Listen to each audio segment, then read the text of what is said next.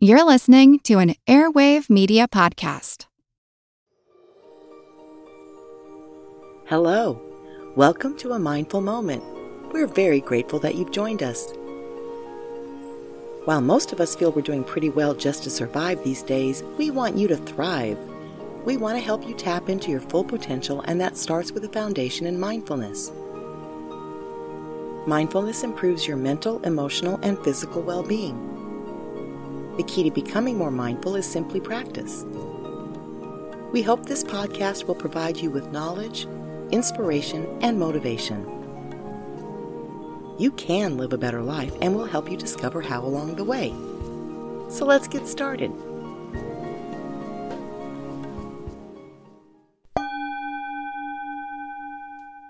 Dartmouth researchers have created a mobile sensing system that consists of fitness bracelet sensors and a custom app which can measure employee performance with about 80% accuracy. The system monitors physical and emotional signals that employees produce during the day and uses that data to create a performance profile over time that is designed to eliminate bias from evaluations. Their intention was to empower workers to tell them whether they're being influenced by levels of stress or sleep or other factors that may not be immediately obvious to them. Research shows that conscientious people who are often more detail oriented and disciplined tend to be more productive, but it was not clear what habits make someone conscientious in the first place. So the research team took the wearable device to a whole new level.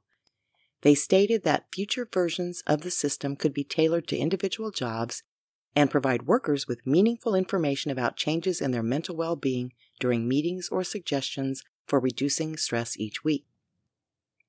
While they kept all individual data collected private, some corporations are already looking at this new technology as a way to evaluate, compensate, and promote employees based on inner emotions rather than actual work. Since companies already have the right to extract and analyze our blood, and there are absolutely no laws or regulations prohibiting companies from reading our mind or emotions, as sci fi as this sounds, it's a real possibility. Now, I don't know about you, but I know I don't want someone reading my mind or evaluating my performance based on my stress levels or how well I sleep on any given night.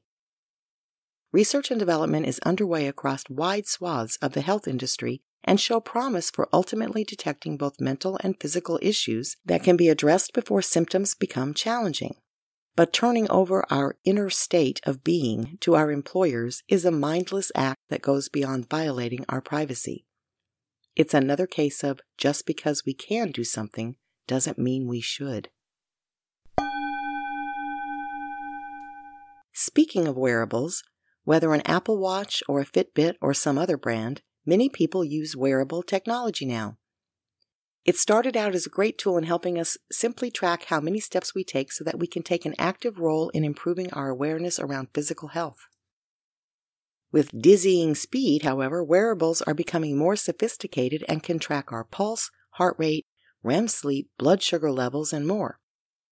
They are a fine tool for us to use in improving our health, except perhaps our mental health. I wear a Fitbit and loved that it buzzed on my wrist once an hour to remind me to move.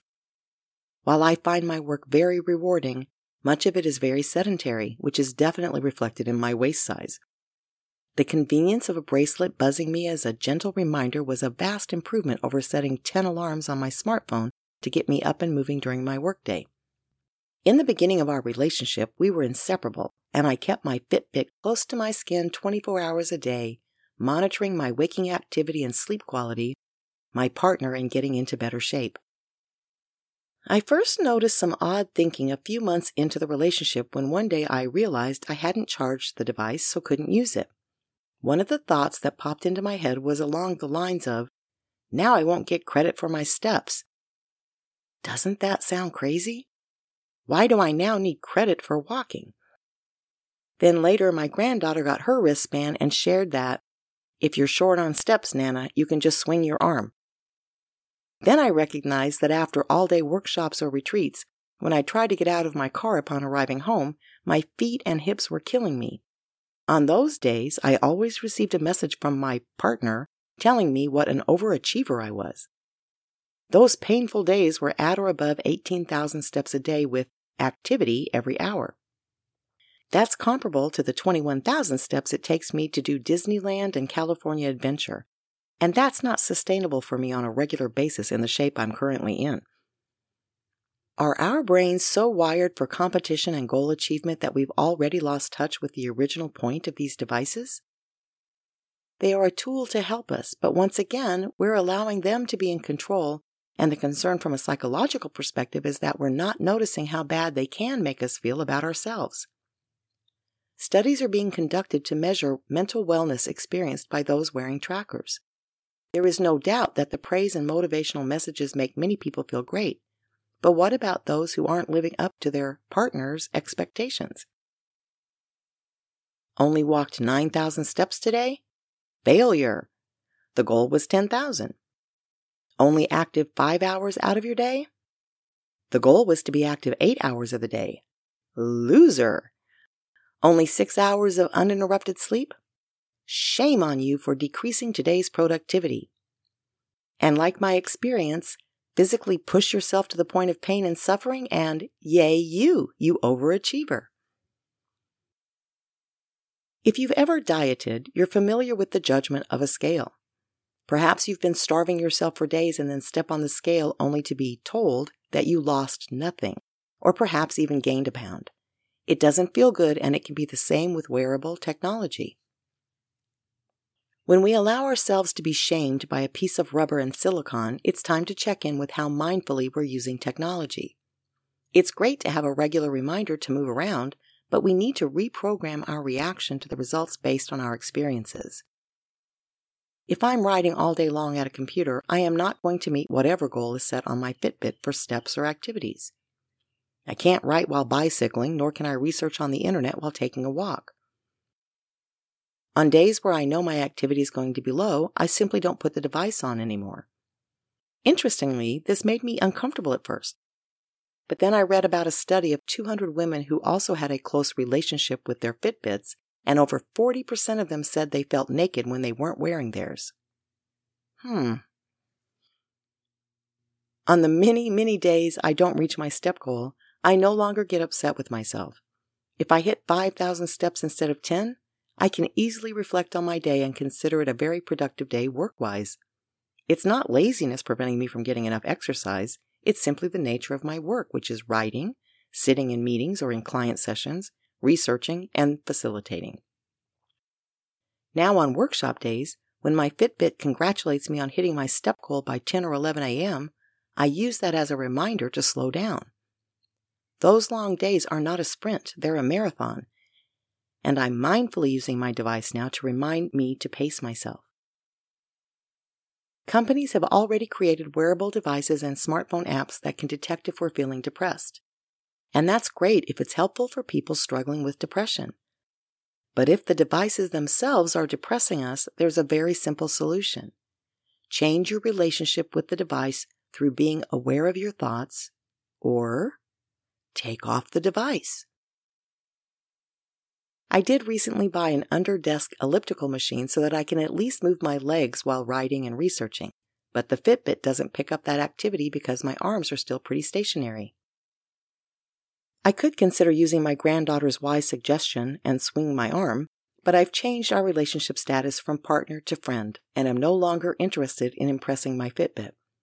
The point is to move, and I'm moving, at least part of my body.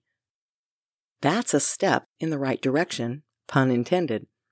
I'm skipping over monitoring myself that can so easily lead to self judgment or shame. I'm never going to hit 10,000 steps on a daily basis, and that's okay. It means I have lots of rewarding work, and that makes me happy. But I can mindfully appreciate my wearable device as an effective tool for reminding me to practice healthy habits. And just leave it at that.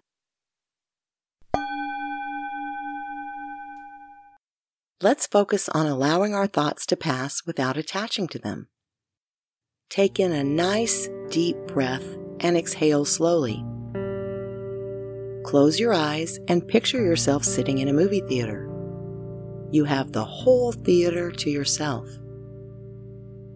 As the lights dim, and the bright spotlight comes on, notice that it is your thoughts that are projected on the screen. Breathing normally, simply watch your thoughts on the screen. They pass quickly to a new scene, and then another, and then another. The storyline probably makes no sense, as if someone mixed together hundreds of snippets from different movies into one incoherent movie. If you notice negative thoughts on the screen, recognize that they pass just as quickly as positive thoughts. Just as in a real movie, you don't believe everything on the screen is necessarily true. Neither is your stream of thoughts.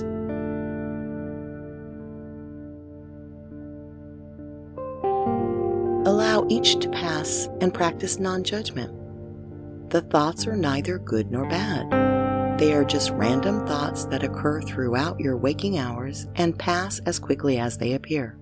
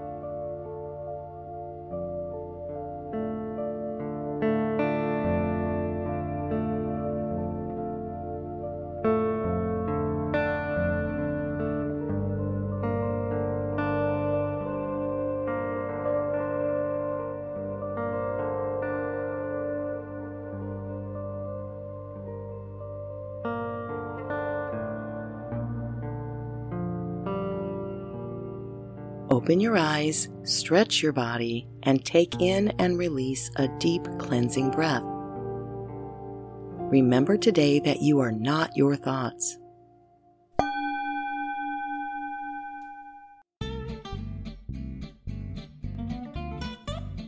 Life offers too many rich opportunities to just survive it. Our intention is to support you in thriving through a life of purpose and meaning. Until next time. Remember to be mindful. Subscribe to a mindful moment on iTunes in English or Spanish. Follow us at Work to Live Productions. Please rate us to let us know if this podcast is helpful to you. A Mindful Moment is hosted and produced by Teresa McKee. The Spanish version is translated and recorded by Paola Tile. Intro music Retreat by Jason Farnham. Outro music Morning Stroll by Josh Kirsch, Media Right Productions. Meditation music Little Drunk Quiet Floats by Puddle of Infinity.